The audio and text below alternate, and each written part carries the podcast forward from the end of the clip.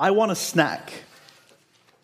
Now, on most Thursday nights, several of us in the congregation gather at Aaron and Sarah Kreit's house, and we gather there for community group. And so, this is an opportunity for us to talk about the sermon from Sunday. This is an opportunity for us to, to pray with each other and for each other. And in general, we just get to share and enjoy each other's company, to share fellowship. And usually, that time begins with a snack. Now, some people, they bring sliced fruit or vegetables or chips and dip. But I'll have to be honest, my favorite snacks for any given week will be cookies and cake. Uh, and then get some amens in the crowd. Okay. So I think this is something people will relate to. But sometimes, some people in the group don't get a snack. Now, one of these people is, is often Eden Kreitz. And if you don't know the Kreitz, haven't met Eden before, she's the middle daughter, and she might be described as the most rambunctious of the Kreitz girls.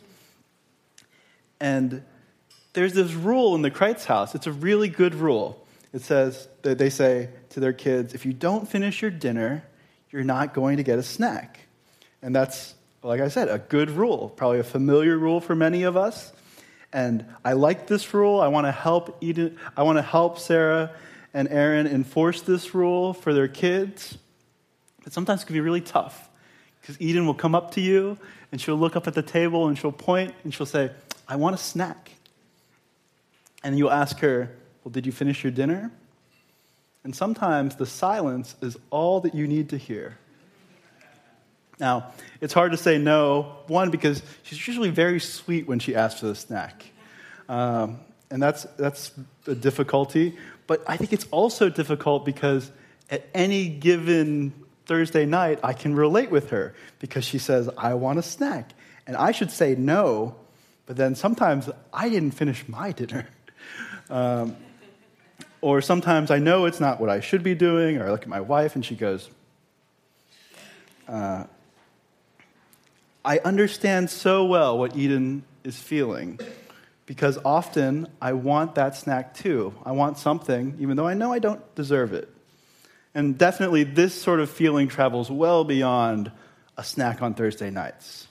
How many of us, just in the lives that we live, are always wanting something that we don't deserve? I think this is embodied in culture where we have this obsession for either an instant result of some sort or some sort of gain that is obtained dishonestly or quickly or not because of any merit. Just some, some great thing falls on your lap. And we all we want that. But there's another issue at hand where I don't think we always realize what we really deserve. We want blessings, but then do we ever ask ourselves if we deserve those blessings? Our scripture today is from the book of Deuteronomy, chapter 28. It is actually the entire chapter of 28. Uh, Caleb heckled me a little bit when, uh, when he saw it. If you're using a chair Bible, that's on page 169. And as you turn there, let me just, well, it begins on page 169. It ends a few pages later. But as you turn there, let me just explain a little bit what, about what's going on. So, some context since this isn't Proverbs. Um, what we see here is Moses telling the people of Israel, right outside the promised land, blessings for obedience, and then warning them, as he's done his entire life as a prophet, he's warning them as well what would happen if they are disobedient. And if you know the story of Israel, you know the story of the Old Testament, we actually we see them being disobedient a lot. And later on, if you if you look beyond Deuteronomy, you'll see some of these curses unfold uh, that we're going to read about. And for Israel, regardless of how great those blessings were or how horrible these curses were, they didn't obey. And I hope that we can see today that so often we are like them in that way. That we know what these consequences are for uh, disobedience, but so often we're still disobedient. But we strive for, we want that blessing anyway even though we are diso- even though we are disobedient towards God, we still desire his blessing. But what we deserve is his curse. Thankfully, however, there's hope. For Israel, they hear just a whisper of this at the edge of the promised land. Uh, for us, we hope to see it more clearly today as we read through the text. Now, chapter 28 of Deuteronomy. Uh, again, as I said, pretty long. To open, I'm going to read verses 1 and 2, and then verse 15. Uh, we're going to read through eventually um, the whole chapter this morning. So please just join me in reading verses 1 and 2, and then verse 15. And if you faithfully obey the word, the voice of the Lord your God, being careful to do all his commands that I command you today, the Lord your God will set you high above all the nations of the earth. And all these blessings shall come upon you and overtake you if you obey the voice of the Lord your God. But if you will not obey the voice of the Lord your God, or be careful to do all his commands and the statutes I command you today, then all these curses shall come upon you, and they will overtake you. Let's pray. Dear Father in heaven, we pray that you would be with us right now as we seek to understand your word and to hear it. Grant us understanding, grant us conviction. Do this through the Holy Spirit so that we would hear and so that we would be moved in most inward of our beings, in our very hearts, and be inclined towards you. In Jesus' name we pray. Amen. Now, Deuteronomy 28 is, just to give a little more context, in many ways, the end of a bunch of different things. So, first off, it's the end of the Exodus. The, Israel has been wandering in the wilderness for a generation, long enough for the whole previous wicked generation to die. And they're about to enter the promised lands. But it's the end of the Exodus. That's a big historical event in the history of Israel. It's also the end for Moses. If you recall um, through Scripture, Moses is not going to the prom- enter the promised land. He disobeyed God. He, is, he knows he's going to die before, he en- before the, the Hebrew people get to enter the promised land. And so, this, what we're reading right here, is his last teaching, his last statement to a people that he shepherded for his entire life. And he's putting before them life and death. He's telling them, here are the blessings for obedience, here are the curses for disobedience. Please, please choose the former. And then this other bigger historical way, if we look throughout, if we look at the entire uh, biblical canon, it's the end of the Pentateuch. It's the end of these first five book of the, books of the Bible attributed to Moses. There's a there's this this this gap that's being that's about to be jumped from here these first five books of the Bible that that Moses writes, and then we're going to move on, and the story of the Bible is being developed here. So anyway, Moses is gathering his people together through the first half of, or through the first chunk of Deuteronomy, most of it, the book, which, which we're not going to read today, uh, but you should feel free to read in your daily quiet time. Uh, Moses is just reminding the people of the law. The book of Deuteronomy translates into the second law. So he's, he's giving it to them again. Why does he give it to them again? Well, because in general, the Israelites, like us, are pretty forgetful. So he's giving, these pe- he's giving the people the second law, a reminder. And then in chapter 28, in this, this final speech to them, he's talking about blessings and curses. We're going to read through these today, and I'll, I'll kind of say beforehand that especially the curses are very vivid. They're perhaps going to be very troubling to, to read through, but understand it's the Word of God, it's here for our good. We can't skip over it.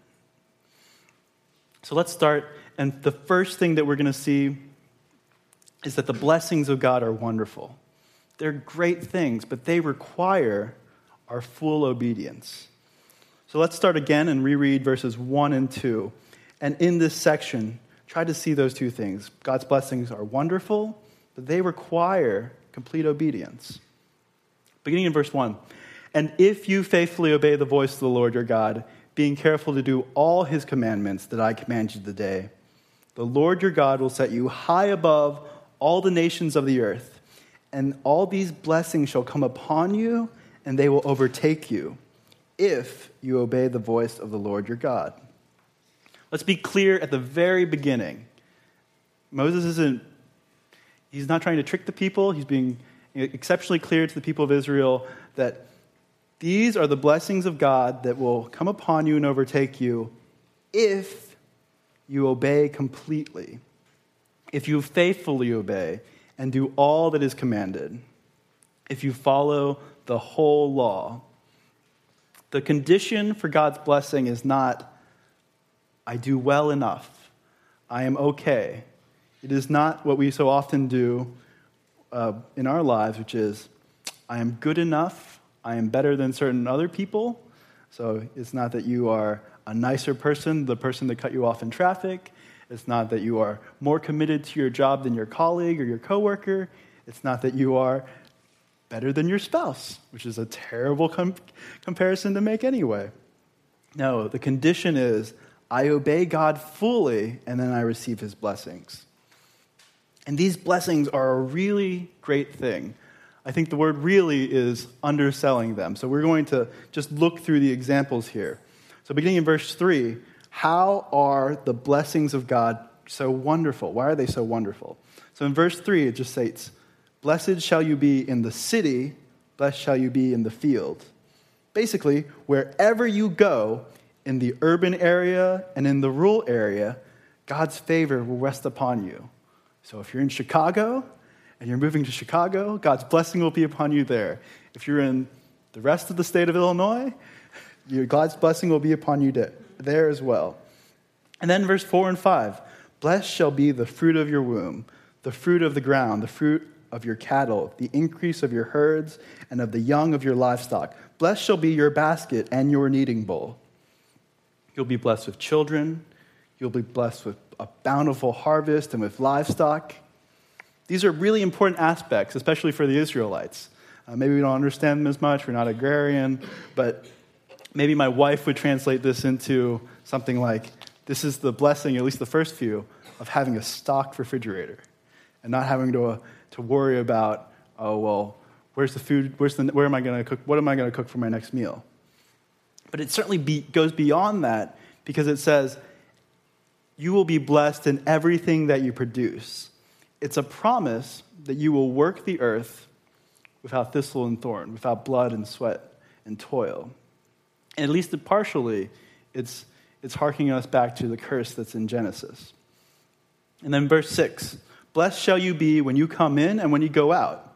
Now, some of this is, might seem a little redundant, but understand the weight of this. It's saying, again, obedience, and, obedience to God will result in you being blessed wherever you go, when you come in, when you go out. The Lord will cause your enemies who rise up against you to be defeated before you. They shall come out against you one way and flee before you seven ways. A statement to Israel that you will be dominant militarily. Certainly one that resonates with them as they are they have just finished they're about to finish the Exodus where they fled from a militarily powerful state who enslaved them. And what's God's promise here? That your enemies will rise up against you, but they'll be smashed and they will scatter. And who will do this? God will cause your enemies to rise up against you and he will vanquish them. This is, goes far beyond the assurance that can be given to you from a high wall or an advanced jet fighter, even the most advanced military in the world, you're still not safe. If there's still the risk of danger. But here, God is saying, I promise to you, I will cause your enemies to rise up against you, but then I will, always, I will also vanquish them. And then verse 8, the Lord will command his blessing on you in your barns and in all that you undertake, and he will bless you in the land that the Lord your God is giving you. This land, this land that is promised, will be one where the Israelites will be blessed in every one of their ventures. In their work, they will be blessed if they remain obedience, obedient. And then in verse 9, we see the purpose of this blessing. God promises these blessings to set Israel aside as his people. Listen in verse 9, it says, The Lord will establish you as a people holy to himself as he has sworn to you, if you keep the commandments of the Lord your God and walk in his ways. And all the peoples of the earth shall see this. And they'll see that you are called by the name of the Lord, and they'll be afraid of you. God's blessings are how he's going to make himself known to the nations. And this list of blessings, it, in the next few sec- the next few verses, it seems like it becomes even more redundant, but they're still wonderful. They're not something that we need to pass up. Um, they're not something that should be ignored. What's promised in these blessings is abundant life. And we see it's not just material, but it's purposeful. In verse 11, the Lord will make you abound in prosperity, in the fruit of the womb, in the fruit of your livestock, in the fruit of your ground, with the land that the Lord swore to your fathers to give you. The Lord will open up his good treasury, the heavens, to give you land, to give rain to your land in its season, and to bless all the work of your hands. And you shall lend to many nations, but shall not borrow. And the Lord will make you the head and not the tail, and shall only go up, and you shall not go down. God will make you so prosperous that you will lend money, but never have to borrow. He will make you so prosperous. Well, here's one that is perhaps something that we can resonate on this week. He will give to your land rain in its season, and not so much with the flooding. Um, and then he will also make Israel, he will promise to them that they shall never borrow, they'll never be in debt, they'll never be in need. Remember, why did Israel first find themselves in Egypt? Because there's a famine in the land, and they had to go to Egypt, and they, have to, they had to buy food. And what happened after that? Then they were enslaved there. And this promise is like that promise that I shall not send you back to Egypt, that you will be the nation that, that lends food, not the one that begs for it. And once again, we're reminded of the condition in 13 because we have to be very clear. These are not just blessings that, that you receive, but here they're conditional. It says, If you obey the commands of the Lord, which I command you today, be careful to do them. And then 14 is giving us even more specific, specifics about, these, uh, about this obedience. It says, If you do not turn aside from any of the words that I command you today, to the right or to the left, to go after other gods or to serve them. Israel is given all this information in the law. If you haven't read through Leviticus or Deuteronomy, it's very, it's pretty dense. There are a lot of commands there. Uh, but Moses is giving them this for their good, so that they understand. Follow these commands, and these marvelous blessings will be given to you. But you have to follow all of them. It's not a partial obedience, it's a complete obedience and then you will be blessed with prosperity and security, and then you will be known as God's people. All these were Israel's, they were for Israel if they were to obey. And sadly, we see in the rest of Old Testament narrative, as well as just it's foreshadowed here, that Israel does not obey. They cannot obey completely. And Moses also made these consequences abundantly clear. Turning our attention to this next section, we see that God's curses are horrible. Though his blessings are wonderful, his curses are truly horrible. And they are the just consequence for disobedience. In verse 15, it's a statement that largely parallels the, the structure in the first part of the chapter. Verse 15, Moses says, But if you will not obey the voice of the Lord your God, or be careful to do all his commandments and his statutes that I command you today, then all these curses shall come upon you, and they will overtake you. Cursed shall you be in the city, cursed shall you be in the field. Cursed shall you be, cursed shall be your basket and your kneading bowl. Cursed shall be the fruit of your womb and the fruit of the ground, the increase of your herds, the young of your flock. Cursed shall you be when you come in and when you go out. These curses, like the blessings that are promised, will pervade every aspect of your life. They will spread throughout your family and throughout your household, where you work and where you live, and they will spread through the entire people. And not only will they come upon you, but they will overtake you. Then in verse 20, we actually see a break from the parallel structure where Moses is elaborating more on the curses than he did on the blessings. So in verse 20, Moses says, The Lord will send on you curses, confusion, and frustration in everything you undertake to do, until you are destroyed and perish quickly on account of your evil deeds. Because you have forsaken me, the Lord will make the pestilence stick to you until he has consumed you off of the land that you are entering to take possession of it. The Lord will strike you with wasting disease and with fever, inflammation, and fiery heat, with the drought and with blight and with mildew. They shall pursue you until you perish and the heavens over your head shall be bronze, and the earth under your feet shall be iron. The Lord will make the rain of your land powder, for from heaven dust shall come down on you until you are destroyed. What is Moses promising here? That devastation will befall you because of disobedience. It's the consequence of it, it's also an act that is completely just. But listen to the details here. It's not just that you will die, but that you will suffer, and that there will be frustration in everything that you undertake. The land that they're about to enter, this promised land, God will bring upon curses that will take the land away from them. There will be famine and disease and drought. They will be stro- destroyed and pass away, just like the generation before them, just like Adam for the disobedience that brings upon this curse. Then we go back to the parallel structure in 25. Uh, Moses says, The Lord will cause you to be defeated before your enemies.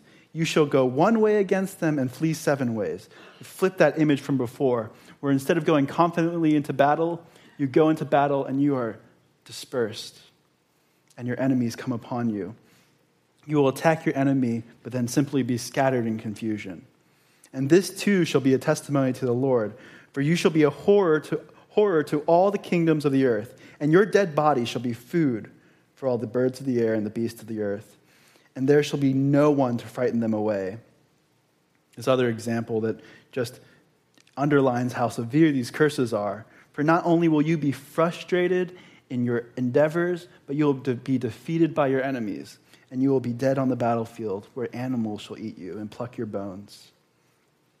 The Lord will strike you with the boils of Egypt, and with tumors, and with scabs, and with itch which cannot be healed.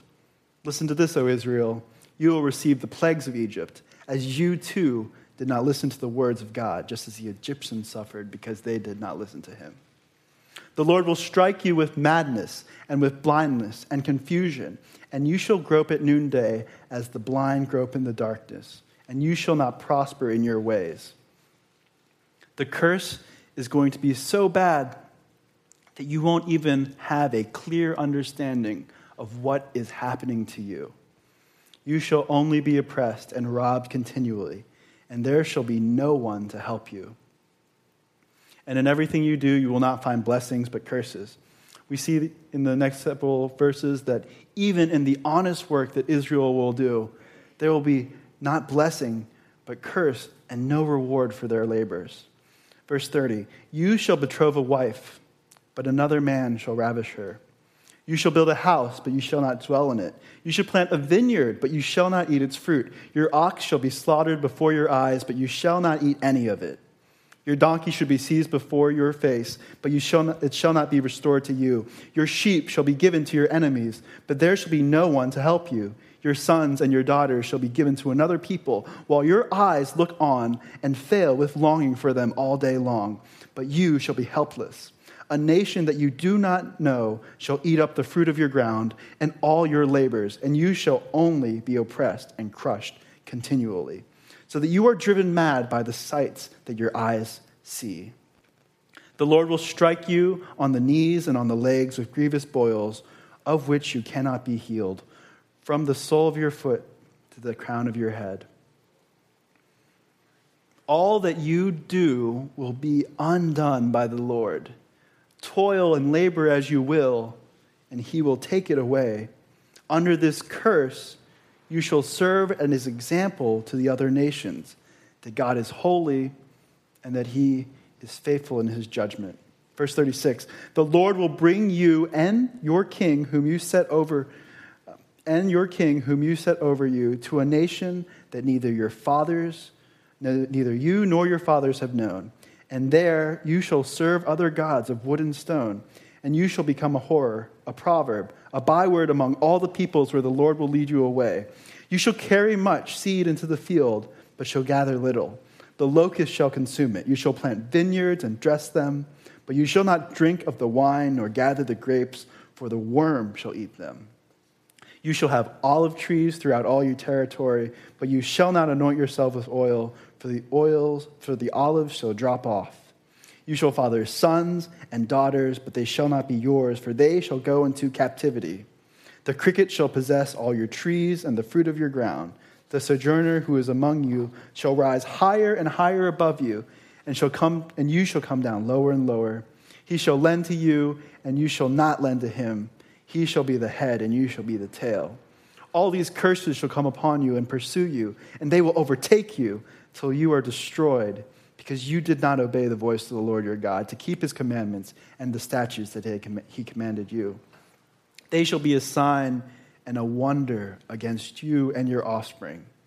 And why does this happen? Because you did not serve the Lord your God with joyfulness and gladness of heart, because of the abundance of all things. Therefore, you shall serve your enemies, whom the Lord will send against you in hunger and in thirst and in nakedness and lacking everything. And he will put a yoke of iron on your neck until he has destroyed you. The Lord will bring a nation against you from far away, from the end of the earth, swooping down like an eagle, a nation whose language you do not even understand, a hard faced nation who shall not respect the old or show mercy to the young. It shall eat the offspring of your cattle and the fruit of your ground until you are destroyed. It shall also shall not leave you grain, wine, or oil, the increase of your herds, or the young of your flock, until they have caused you to perish. They shall besiege you in all your towns until your high and fortified walls, in which you trusted, come down throughout all your land. And they shall besiege you in all your towns throughout all your land, which the Lord your God has given you. What God promises here for the Israelites as they're about to enter their land is that they will once again go into exile. We see this in the rest of the New Test of the Old Testament, where indeed this happens to Israel, where they are cast into exile again and again. Because just as God was faithful to bless for obedience, he promises here also to be faithful to fulfill these curses. And they become even more gruesome as we read on. Verse 53 And you shall eat the fruit of your womb, the flesh of your sons and daughters, whom the Lord your God has given you, in the siege and in the distress with which your enemies shall distress you. The man who is the most tender and refined among you will begrudge food to his own brother, to the wife whom he embraces, and to the last of the children whom he has left, so that he will not give to any of them any of the flesh of the children whom he is eating, because he has nothing else left in the siege and the distress which your enemies shall distress upon you in all your towns. The most tender of the women among you would not venture to set the sole of her foot on the ground because she is so delicate and tender. She will begrudge to the husband whom she embraces, to her son and to her daughter, the afterbirth that comes out from between her feet and her children whom she bears, because lacking everything, she will eat them secretly. In the siege and in distress, with which your enemies shall distress in all your towns. This is almost too much to stomach. That Israel's disobedience would result in this sort of inhumane behavior, not only cannibalism, but cannibalism of one's own children. We actually see this in 2 Kings, where two mothers make an agreement to eat their son, boiling their sons, boiling their flesh and consuming it. Because this curse of disobedience leads to a, into a descent into madness. And just like the blessings, we have to ask why. Why would all of this come upon these people? Let's not, read, let's not go to the wrong conclusion here and say, God is so cruel for offering such a despicable curse upon his people. No, instead, God is just in saying, These are the consequences for disobedience. Be warned.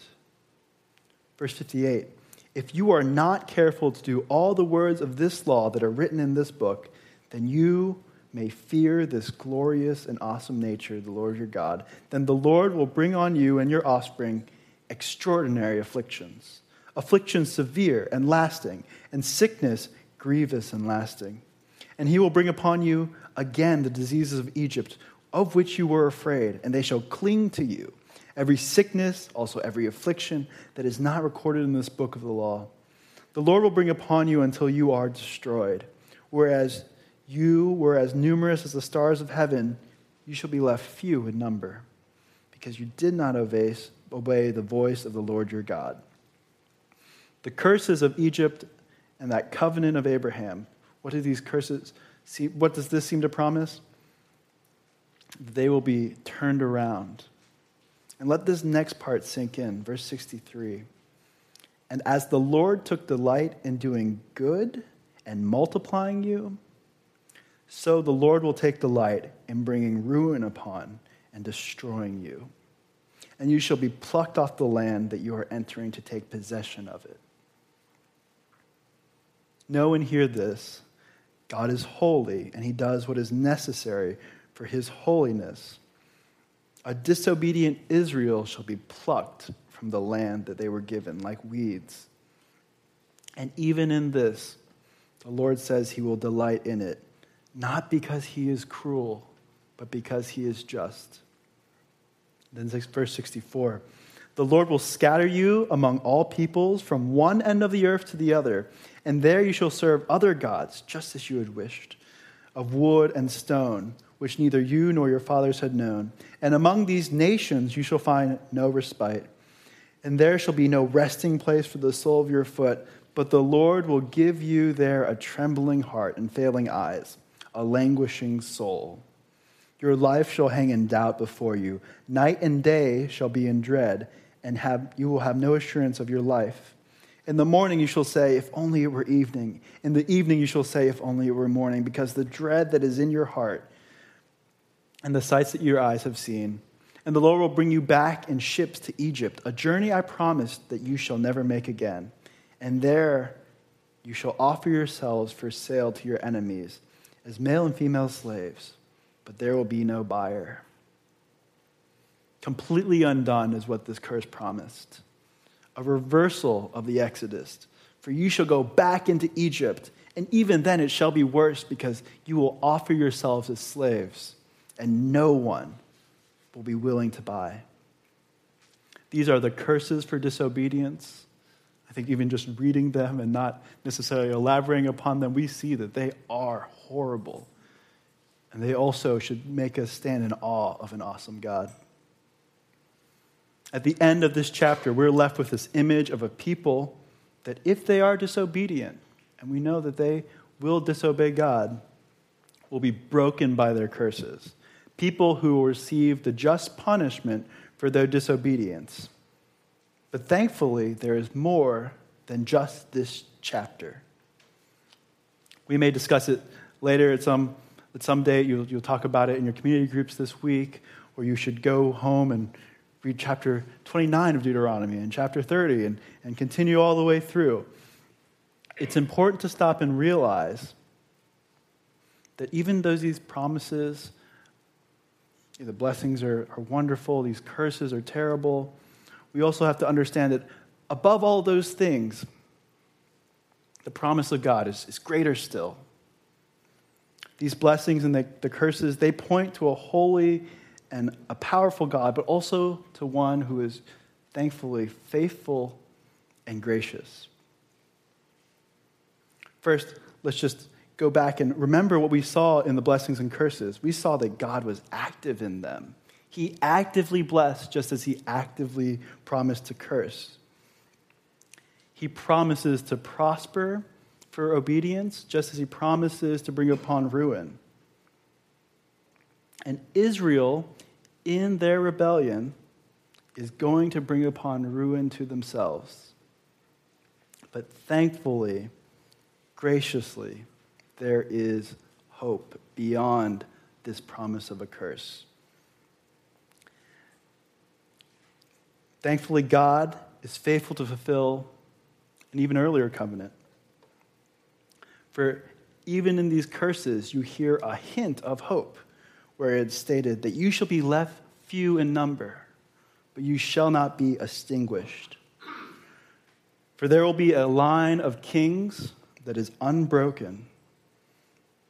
The promise to Abraham will come true that through Abraham's offspring, the nations will be blessed. There will be a child born of woman who will crush the head of the serpent and completely satisfy God's requirement for obedience. His blessings would be ours, not through our disobedience or our partial obedience, but by faith in Him. His name's on the, the tip of our tongue, perhaps, but recognize that for Israel, they don't even see it yet.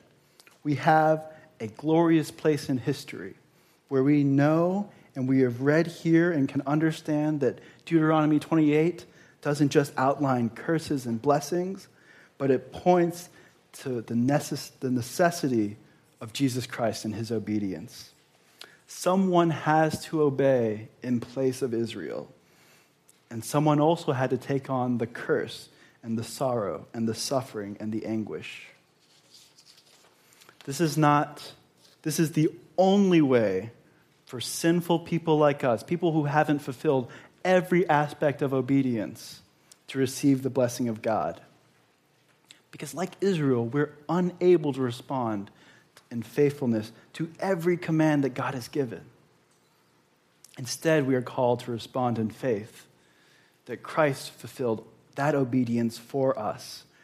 Jesus, the Son of God, responded with complete obedience. Even as he was incarnated as a man, the Bible teaches that Jesus was perfect, obeying and fulfilling every command of the Old Testament, and also fulfilling that Old Testament promise that God would save his people. And that through Jesus Christ, the nations of the earth would be blessed. If We would probably read through these blessings and curses and have to ask ourselves, what do we really deserve? And we spend more time, hopefully, if you're honest, understanding that we are never completely obedient.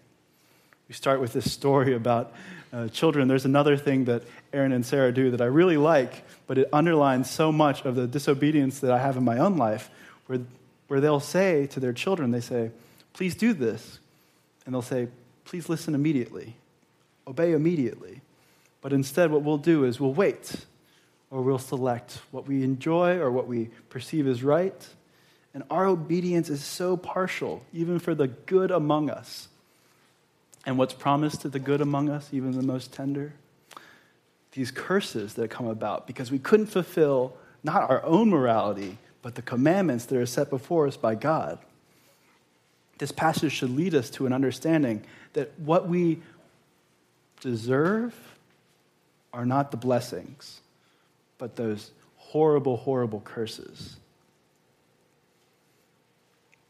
If you're here today and you call yourself a Christian, the first thing perhaps that you should do in response to this is recognize and rejoice in the fact that Jesus has saved you from these curses. Be happy of this.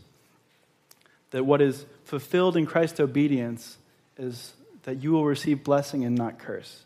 For you are not just saved from being bad or you know, it's not a general oh i'm a christian now and so i should be happy but understand that you have been moved from this curse into this blessing and beyond that or not beyond that but in more detail in a, in a greater scope you have been moved from separation with god because of your sin to unity with god through his son jesus christ but you should probably also not respond in a way that allows someone to say, the way you live undermines this whole message.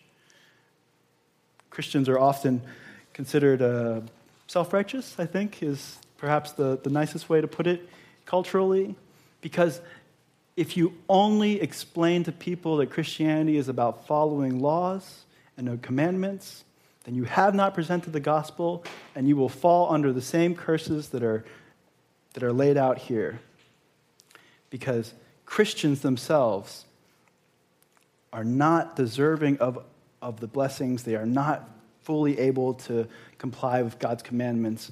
Instead, in every aspect of your life, not just when you first believe, but even beyond that, you must look to Jesus as the source of your, of your future obedience. So don't say to somebody who is, who is not a Christian, in order, to be, in order to be a good person, you have to follow all these rules. Because by that very same statement, you undermine the gospel and you condemn yourself.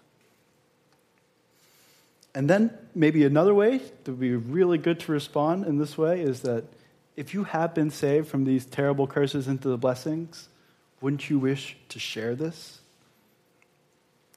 Remember, it's a, it's a blessing that is seen throughout the nations, that goes throughout the nations.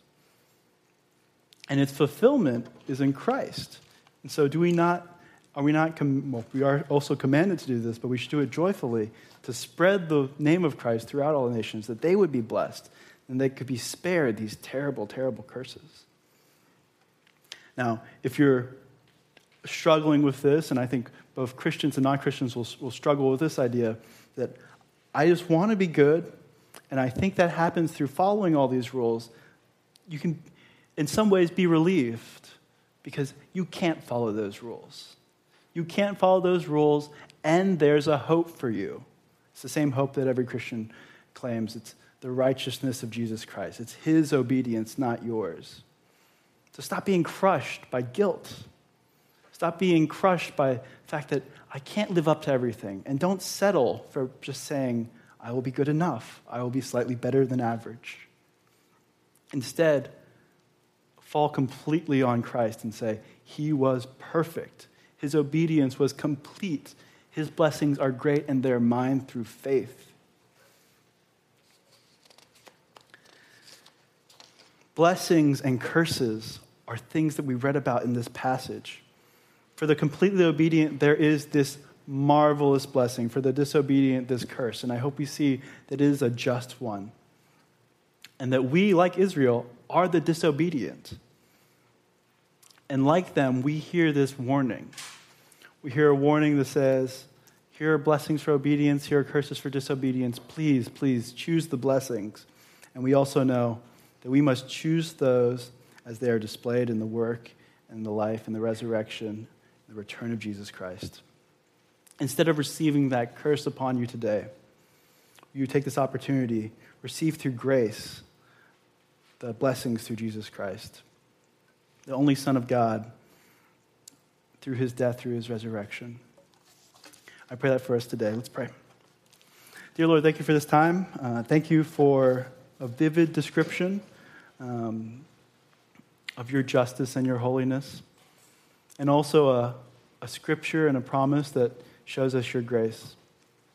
Lord, you pray that you would be working through all of us this, this week in understanding just what you have saved Christians from.